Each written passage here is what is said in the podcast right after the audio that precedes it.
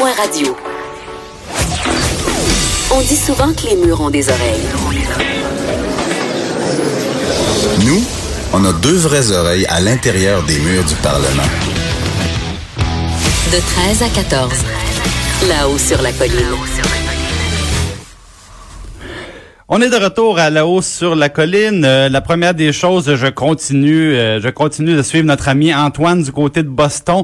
Et après 30 kilomètres, il garde un bon rythme à 3h18 de prévu pour son arrivée. Là, ça sera dans les prochaines minutes. Mais on poursuit de notre côté avec Joseph Facal. Bonjour, Joseph. Bonjour. D'abord, je peux pas m'empêcher. Je vois les internets sont en feu concernant les événements malheureux du côté de Paris. Donc, je le rappelle, la cathédrale Notre-Dame qui est en proie d'un incendie majeur. Vous avez été là très longtemps évidemment à demeurer en Europe. Évidemment, c'est quelque chose de terrible parce que vous étiez un peu quand vous étiez en France près de la cathédrale. Ben, en fait, j'ai été en France pour des longs séjours plusieurs fois dans ma vie. Au cours des derniers mois, j'étais surtout basé à Nice, sur la Côte d'Azur.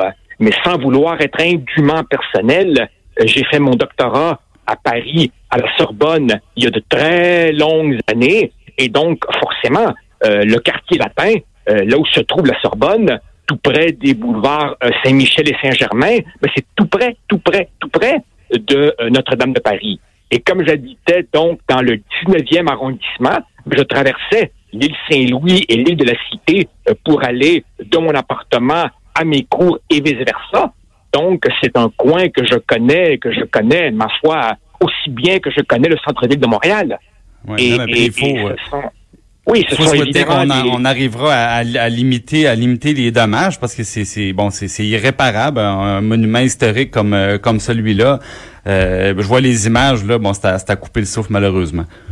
Écoutez Jean-François, moi je ne suis pas un expert de ces questions-là, mais je sais évidemment que quand il y a un incendie majeur, on déverse évidemment des trombes d'eau pour l'éteindre. Le problème ici est que l'immeuble, l'édifice recèle de tels trésors artistiques à l'intérieur qu'on ne peut pas probablement utiliser les mêmes techniques qu'on utiliserait pour éteindre un bâtiment qui n'a pas de valeur patrimoniale en tant que telle. Sans risquer de les endommager encore davantage. Bon, ben voilà. On va continuer à suivre ces développements-là. Je voulais quand même garder un petit peu de temps, Joseph, pour nous parler d'un de tes sujets de prédilection, qui est probablement le sujet d'actualité au Québec, c'est-à-dire la laïcité. Moi, j'ai beaucoup apprécié que tu prennes le temps de individuellement de parler de M. Bouchard et de M. Taylor, qui, bien sûr, là, je le rappelle, étaient les deux auteurs du vaste rapport qui avait été produit sur ces questions-là.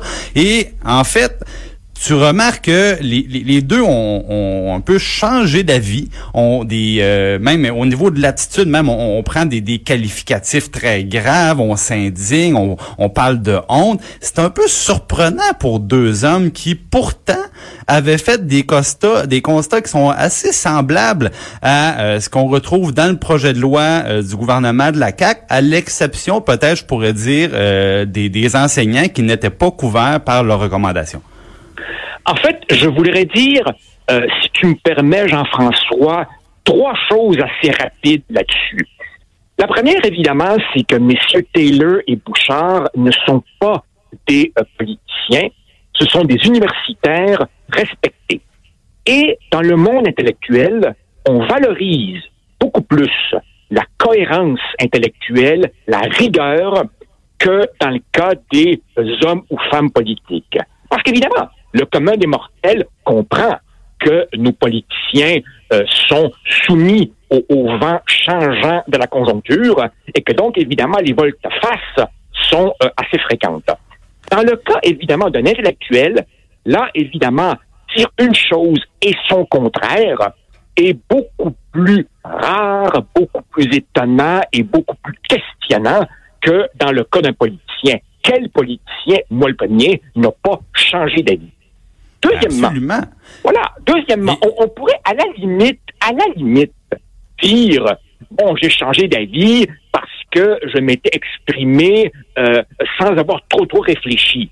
Il y a un instant, là, c'était 14 mois de travaux, 900 mémoires, 241 témoignages, des audiences dans 15 régions, 22 forums régionaux, 4 forums nationaux, des mandats de recherche confiés à des spécialistes, 5 millions de budget, pour ensuite dire qu'on a honte, qu'on trouve radical, quelque chose qui, pour l'essentiel, hormis le cas des enseignants, reprend pas mal des recommandations qui, à l'époque, avaient été jugées modestes par la plupart des gens. C'est à ni rien comprendre. À ni rien comprendre. Et là, moi, je comprends bien le point qui est excellent. C'est-à-dire, des fois, ça peut arriver qu'on exprime une opinion sans trop l'avoir travaillée. Et puis, par la suite, bon, on dit, écoutez, je suis allé un peu vite. J'ai revu mes trucs. J'ai lu un paquet de documents. Bon, voilà. Et finalement, bon, j'ajuste le tir. Mais là, ils peuvent pas plaider ça. Ils ont eu des mois de réflexion, des mois de rencontres. Donc, qu'est-ce qui motive, d'après toi, ce changement, là, ce fantastique 180 degrés intellectuel chez deux universitaires? Moi, je suis complètement abasourdi et je ne veux pas faire de la psychologie à distance, n'ayant parlé à aucun des deux. Cela dit, soyons de bon compte. Il y a quand même une petite nuance à faire entre M. Taylor et M. Bouchard. M. Bouchard a été beaucoup plus discret, a donné une entrevue à RDI où il s'en prenait, disons, à la clause dérogatoire, à l'hypothétique recours au bâillon, il disait son malaise, il a échappé le mot radical. Bon, M. Taylor, lui, va beaucoup plus loin. M. Taylor, d'abord, commence en disant qu'il a honte, et là, on ne sait pas trop, hein. Est-ce qu'il a honte de lui-même? Il est tombé dans l'émotif. On dirait qu'il est tombé dans l'émotif, dans le fond. Est-ce qu'il a honte de son rapport? Est-ce qu'il a honte de lui-même? Est-ce qu'il a honte du gouvernement? Est-ce qu'il a honte du Québec et des Québécois? Allez donc savoir. Est-ce que c'est possible de penser qu'à la suite de la publication du rapport, peut-être qu'il a reçu peut-être sa part de critiques, de mauvaises interprétations? Je peux pas dire. Je pense, mais évidemment, c'est pas au même niveau, mais j'ai bien connu, par exemple, Bernard Drainville. Il me disait, là, à chaque jour, on m'en parle encore. C'est pas toujours gentil comme commentaire, puis des fois, ben, il trouve ça difficile. Donc, est-ce que ces personnes-là aussi, après des années comme ça de critiques, puis évidemment, tout le monde a la science infuse, là, quand on est dans le tribunal du peuple. Donc, il y a peut-être un peu de ça aussi là, dans le changement de position. Ah, je pense que oui. Je pense que M. Taylor, et ce n'est évidemment pas un reproche, M. Taylor est un anglophone fréquentant plutôt, disons, la mouvance intellectuelle qui est celle de McGill, de Concordia, des milieux multiculturalistes. Et lorsque l'autre jour, il s'est adressé à un amphithéâtre absolument bondé à McGill, ben quelqu'un a été au micro pour lui dire « Wow, monsieur Taylor, c'est vous qui avez parti le bal en 2008. » Et là, il a commencé à expliquer que non, lui, c'était la laïcité ouverte et tatata. Donc, on dirait qu'aujourd'hui, étant en quelque sorte l'apprenti sorcier qui fait sortir le génie de la bouteille, aujourd'hui, il se sent obligé de laver plus blanc que blanc. Dans le cas de M. Bouchard, c'est un petit peu autre chose.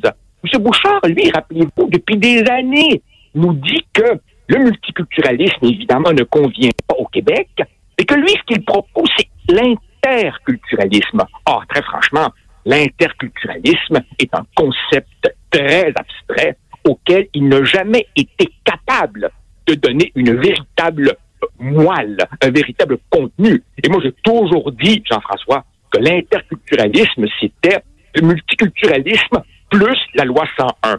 Rien de plus. Rien de plus. C'est un très bon résumé. Et par ailleurs, ben, je voyais Monsieur Bouchard qui s'en prend particulièrement à la clause dérogatoire. Ça, je peux peut-être le résumer en quelques secondes. C'est-à-dire que dans le projet de loi, on a prévu se mettre à l'abri des recours juridiques qui auraient pour but d'invalider la nouvelle loi sur la laïcité sur la base, par exemple, de la Charte canadienne des droits et libertés. C'est ce qu'on appelle la clause non-obstant.